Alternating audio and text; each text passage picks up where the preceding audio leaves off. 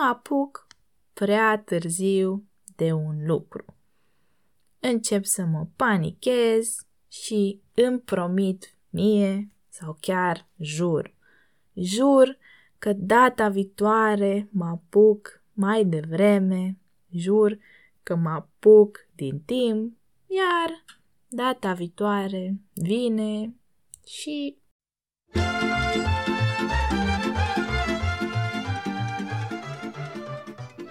Bună și bine ai venit la un nou episod. Astăzi vom vorbi despre ce tehnici de învățare există și ce tehnici au mers sau nu pentru mine în liceu și facultate. Să începem! Înainte să începem episodul, am nevoie de părerea voastră. M-am gândit să mă apuc și de videouri cu subtitrări în română și engleză. Dar vreau să știu în ce alte limbi ați mai fi interesați de subtitrări.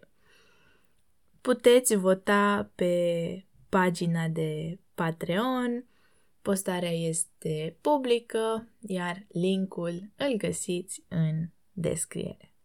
Și acum să revenim la tehnicile noastre. Când eram în liceu, învățam diferit de cum învăț la facultate. În liceu aveam nevoie de cât mai multă liniște, un birou sau cel puțin o masă cu un scaun. Practic, aveam nevoie de mediul perfect pentru studiu. Dar la facultate a trebuit să mă adaptez. Acum pot studia în mai multe locuri. Pot să învăț într-o cafenea sau într-o bibliotecă zgomotoasă. Nu mai am nevoie neapărat de o masă și un scaun pentru a putea învăța. Acum pot să învăț stând pe pat, cu laptopul în brațe, în caz că nu am o masă. Cel mai extrem caz a fost când am terminat o lucrare în tren în timp ce mergeam spre aeroport. Nu vă recomand să faceți ca mine, dar e un exemplu ca să vedeți că acum pot studia în orice mediu. Tot legat de mediul în care putem învăța, este că înainte puteam să învăț doar singură. Dacă învățam cu cineva, mă distrăgeam ușor. Mă distrăgeam, adică nu mă mai concentram pe ce trebuia să fac, nu mai eram focusată. Acum îmi place să am companie când învăț pentru că simt că mă motivează cealaltă persoană. De obicei, chiar dacă învăț cu cineva, îmi pun căștile în urechi și ascult muzică clasică sau muzică pentru studiu care pe YouTube se numește Studying Music.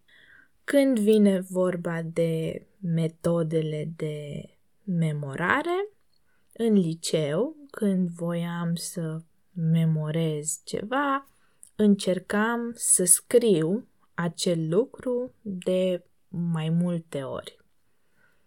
La facultate sau la facultă, cum spun de obicei studenții, o să auziți destul de des facultă în loc de facultate, pentru că este un termen mai scurt pe care îl folosim doar atunci când vorbim. În scriere scriem facultate.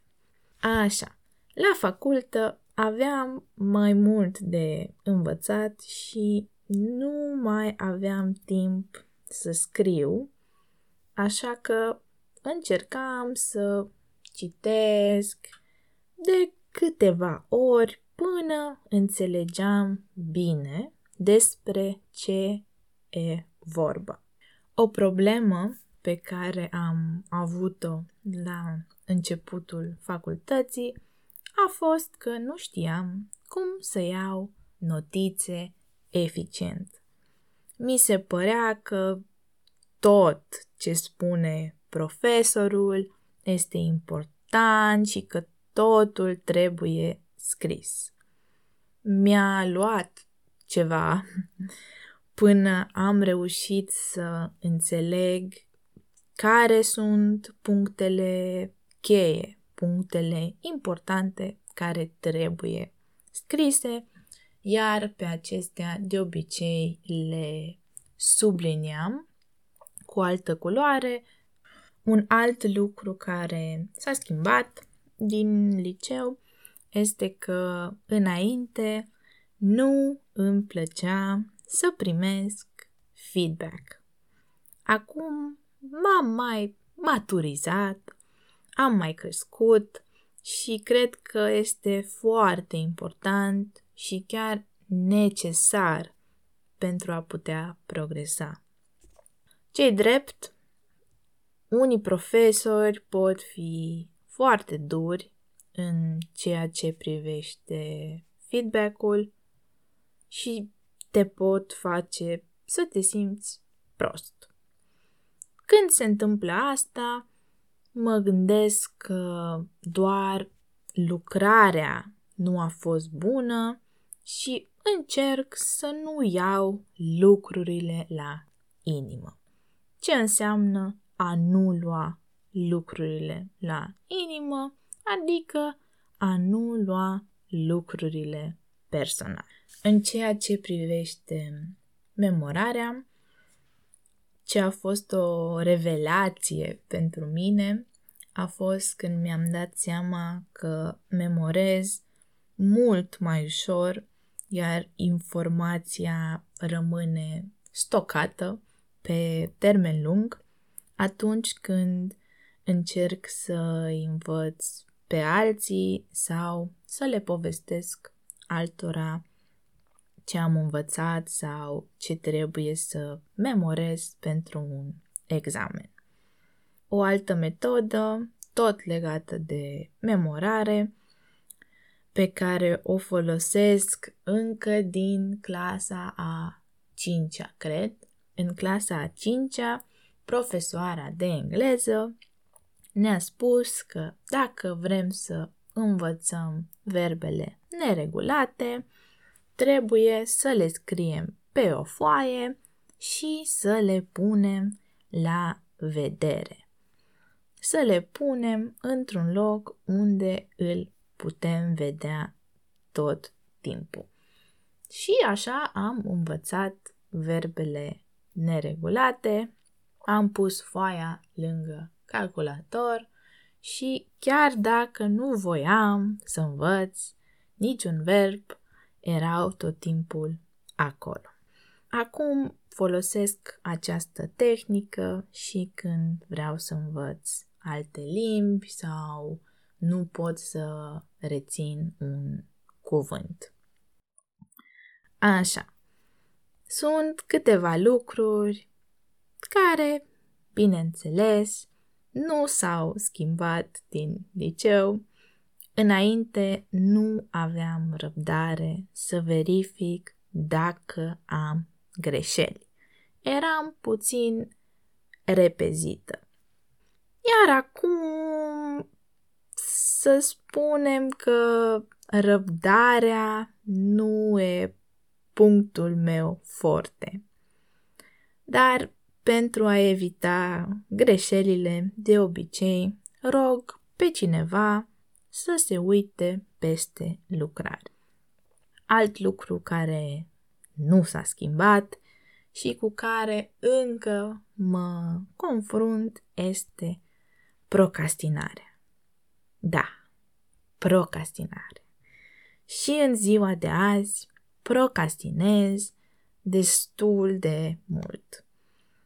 M-am uitat la multe videouri de cum putem evita procrastinarea, ce tehnici sunt, dar până acum nu am reușit.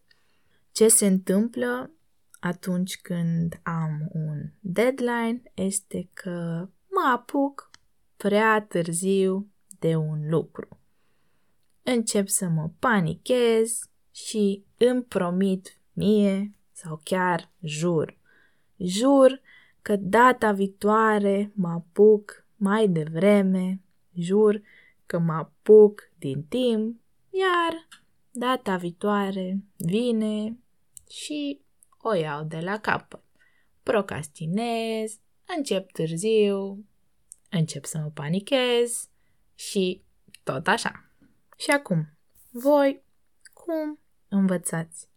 Singur sau acompaniați? Și în ce medii vă place să învățați? În locuri liniștite sau puteți să vă concentrați și în locuri gălăgioase. Puteți să îmi răspundeți într-un comentariu pe pagina de Patreon la întrebare.